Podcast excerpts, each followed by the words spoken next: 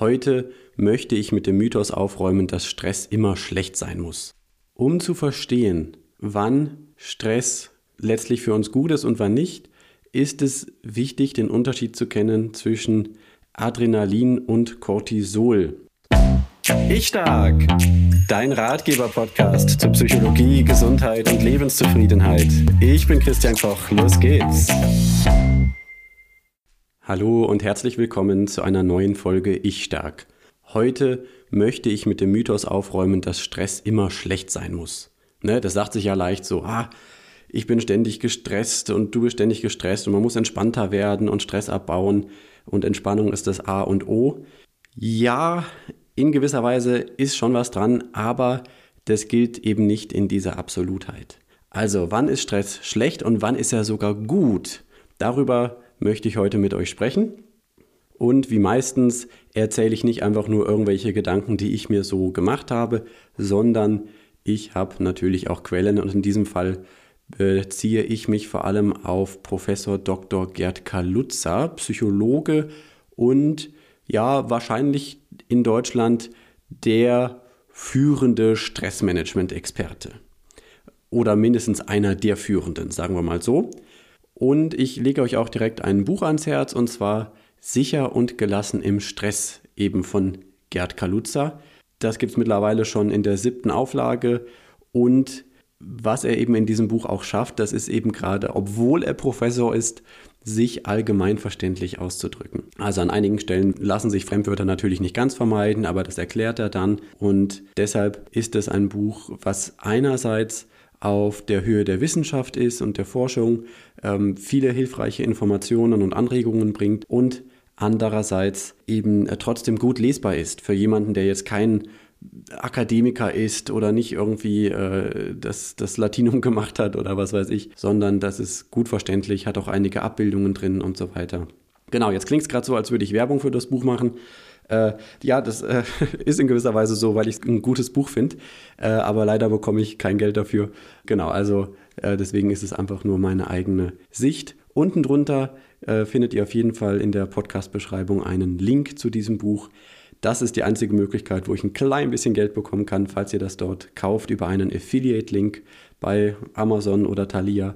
Dann äh, ja, ich glaube, ich bekomme dann Euro pro Buch, was gekauft wird oder so. Also überschaubar, aber jeder Klick hilft, den Podcast zu betreiben. So, Werbeblock zu Ende. Also das Buch, darauf beziehe ich mich unter anderem eben heute. Um zu verstehen, wann Stress letztlich für uns gut ist und wann nicht, ist es wichtig, den Unterschied zu kennen zwischen Adrenalin und Cortisol. Das sind beides Stresshormone und die werden nacheinander normalerweise aktiviert. Wie sieht das aus? Also, erstens, Gerd Kaluze, er spricht von zwei Stressachsen im Körper. Ja, die erste Stressachse, die führt letztlich zum Adrenalin. Wenn das Gehirn, ich sag's mal so ganz allgemein mit Amygdala, Thalamus, Großhirnrinde und so weiter, wenn das Gehirn zu der Auffassung kommt, jetzt ist eine Situation, die eine besondere Anforderung darstellt, die auch eine Gefahr sein könnte, dann wird das erste Stresssystem sofort aktiviert. Das läuft über den sogenannten Sympathikus, einen Nerv, der eben den Körper aktiviert, unser ganzes System aktiviert, im Unterschied zum Parasympathikus, der entspannt, habt ihr vielleicht schon mal gehört, und der gibt Impulse weiter letztlich in den Nierenbereich, Adrenalin, Ren ist lateinisch die Niere, Adren, also bei der Niere, eben neben Nierenmark, wird Adrenalin produziert. Und dort wird eben Adrenalin produziert. Und Adrenalin hat die Aufgabe, unseren Körper einsatzbereit zu machen. Gerd Kaluza sagt, mit einem Bild könnte man sagen, das ist ein Ruf zu den Waffen. Was passiert da? Der Puls erhöht sich. Die Wahrnehmungsfähigkeit erhöht sich. Sehen, hören. Die Durchblutung des Gehirns wird verbessert. Und zwar vor allem so, dass gezielte Bewegungen gut gemacht werden können, dass schnell reagiert werden kann. Und so weiter. Also letztlich geht es darum, unseren Organismus so zu aktivieren, dass er kampfbereit ist, fluchtbereit ist, um die aktuelle Stresssituation, Gefahrensituation, Bedrohungssituation gut bewältigen zu können. Wenn die stressige Situation dann einigermaßen schnell vorbei ist, dann wird das alles auch wieder runtergefahren. Und es kann, wenn das immer wieder vorkommt, einige langfristige Effekte geben, die für die meisten Menschen wünschenswert sind. Zum Beispiel verstärken sich im Gehirn die synaptischen Verschaltungen, die für eine gute körperliche Koordination wichtig sind, für ein schnelles Reagieren und für eine fokussierte Wahrnehmung. Also, früher war es vielleicht mal so, irgendwo hat man den Säbelzahntiger gesehen und man ist schnell auf den Baum raufgeklettert und hat damit die Situation erfolgreich gelöst. Der Tiger ist irgendwann wieder weitergezogen. Und weil die Fähigkeiten, schnelle Wahrnehmung, schnell auf diesen Baum raufklettern, die Äste greifen, die Beine nachziehen und so weiter, weil die erfolgreich zur Bewältigung der Situation beigetragen haben. Darum ist es für das Gehirn wie ein Training und zukünftig kann man dann noch schneller auf den Baum raufklettern. Einen solchen Effekt möchten eigentlich viele Sportler. Nehmt zum Beispiel einen Fußballer, der auch letztlich in einer stressigen Situation schnell reagieren muss. Wie spielt der Gegenspieler den Ball? Wie bewegt er seine Füße und so weiter? Wie kann ich den Ball da wegkriegen? Durch die Aktivierung und gezielte Bewältigung dieser Situation verbessert sich nach und nach die Fähigkeit, eben schnell auf den Ball, auf den Gegner zu reagieren und letztlich nach und nach besser zu werden im Fußball. Also das kann ein guter und wünschenswerter Effekt sein von Stresssituationen, die nicht zu lange andauern, dass letztlich unser Gehirn trainiert wird, unsere Körperkoordination, unsere Wahrnehmungsfähigkeit und so weiter. Da können wir nach und nach besser werden. Und deshalb ist eine zeitlich begrenzte und uns nicht überfordernde Stresssituation für uns erst einmal nichts Schlechtes, sondern eigentlich sogar etwas Gutes. Und dann kommen noch viele andere Aspekte hinzu. Zum Beispiel kann für jeden von uns die Bewältigung von Stresssituationen, die erfolgreiche Bewältigung von Stresssituationen, das Selbstvertrauen stärken. Am Anfang war ich mir unsicher, kann ich das schaffen? Kann ich das vor anderen Leuten zu reden? ein Event zu organisieren, diese Präsentation am Computer gut hinzubekommen oder was weiß ich nicht. Und am Ende steht die Erfahrung, ja, ich habe das geschafft und es erweitert sich nach und nach das Bewusstsein dessen, was ich kann und was ich schaffen kann. Und auf diese Weise gibt es weitere positive Effekte von Stress. Anders ist das aber nun einmal, wenn Stress uns überfordert, wenn wir den Anforderungen nach unserer Bewertung nicht gewachsen sind, auch im Nachhinein. Und vor allem auch häufiges, ein häufiges Phänomen heute, wenn Stress zu einem Dauerstress wird. Chronischer Dauerstress. Ja, Erst Stress auf der Arbeit, dann Stress zu Hause, dann vielleicht sogar irgendwie noch Stress in der Freizeit. Überall hat, hat man das Gefühl, man kommt den Dingen nicht hinterher. Es gibt Anforderungen, zum Beispiel aufgrund der eigenen inneren Verstärker. Ich möchte doch, dass alle mich mögen, ich schaffe es aber nicht oder ich möchte die Dinge, die ich mache, gut machen, erreiche aber nicht das Niveau, was ich mir vorstelle. So kann ich selbst meinen eigenen Stress verstärken. Aber eigentlich reicht es auch einfach nur, auf der Arbeit hohe Anforderungen zu haben und zu Hause in der Beziehung auch noch ein Problem zu haben oder in der Familie, dann gibt es schon Dauerstress letztlich. Wenn eine Stresssituation nicht einigermaßen zügig bewältigt werden kann, dann kommt eben zusätzlich zum Adrenalin, was ich eben erklärt habe, zusätzlich zu dieser ersten Stressachse im Körper, auch noch die zweite Stressachse ins Spiel mit Cortisol. Das Stresshormon Cortisol wird auch bei den Nieren gebildet, in der Nebennierenrinde. Und eine der wichtigen Aufgaben von Cortisol ist Energiebereitstellung.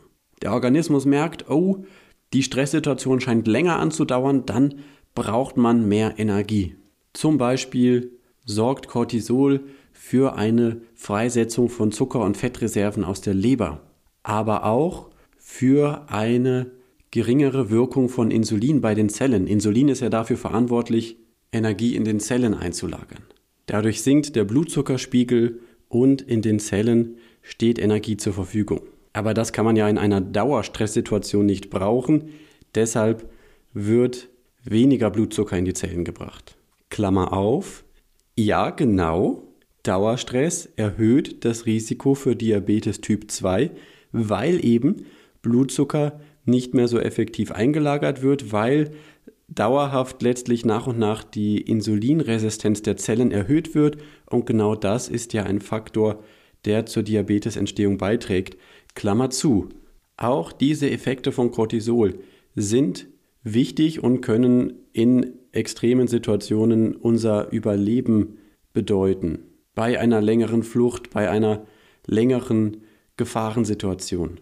Auch das ist an sich erst einmal nichts, was schlecht ist und Cortisol und diese zweite Stressachse ist auch an sich erst einmal nichts, was uns krank macht. Zum Problem kommt es vor allem dann, wenn wir dauerhaft in einem Stress, in einem Stresserleben drin sind, wenn unser Organismus dauerhaft auf Stress ausgelegt ist. Die positiven Effekte von Adrenalin, die ich eben beschrieben habe, zum Beispiel in den Synapsen im Gehirn, in den Verschaltungen, für bessere Körperkoordination, erhöhte Aufmerksamkeit und so weiter, letztlich als Trainingseffekt, das wird auf Dauer vom Cortisol eigentlich rückgängig gemacht. Diese Verschaltungen werden vermindert, weil sie ja offenbar nicht der Dauerbelastungssituation dienlich sind, diese zu bewältigen. Und dieser chronische Stress, der kann uns dann auch nach und nach krank machen. Das Beispiel Stress als Dauerstress als Risikofaktor für Diabetes habe ich schon genannt.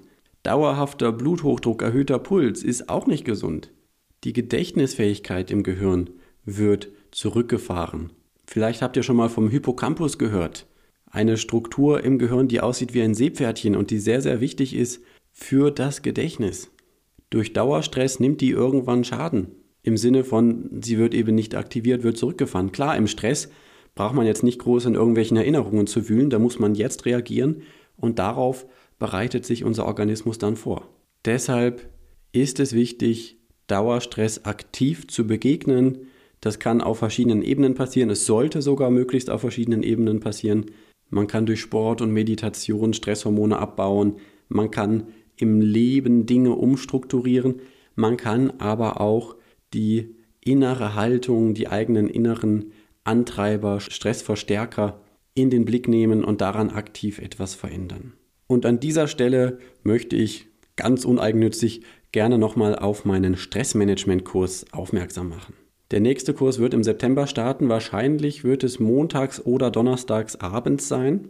Und wir treffen uns acht Wochen lang virtuell in einer Videokonferenz in einer überschaubaren Gruppe, wo du weitere wertvolle Informationen bekommst, um Stress zu verstehen, um deine eigenen Reaktionen zu verstehen, vor allem aber auch alles das zu verstehen, was bei dir ganz individuell passiert, was dir auch den Stress verstärkt und zu verstehen, wie du dem entgegengehen kannst, wie du dem entgegenwirken kannst und welche Stressmanagement-Strategien dir für den Alltag helfen können.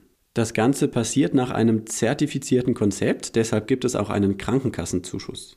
Und als besondere Aktion biete ich beim nächsten Kurs für die Teilnehmer einen kostenfreien Extratermin an, zum Thema Zähneknirschen, Zähnepressen. Auch eine der vielen Folgen von Stress.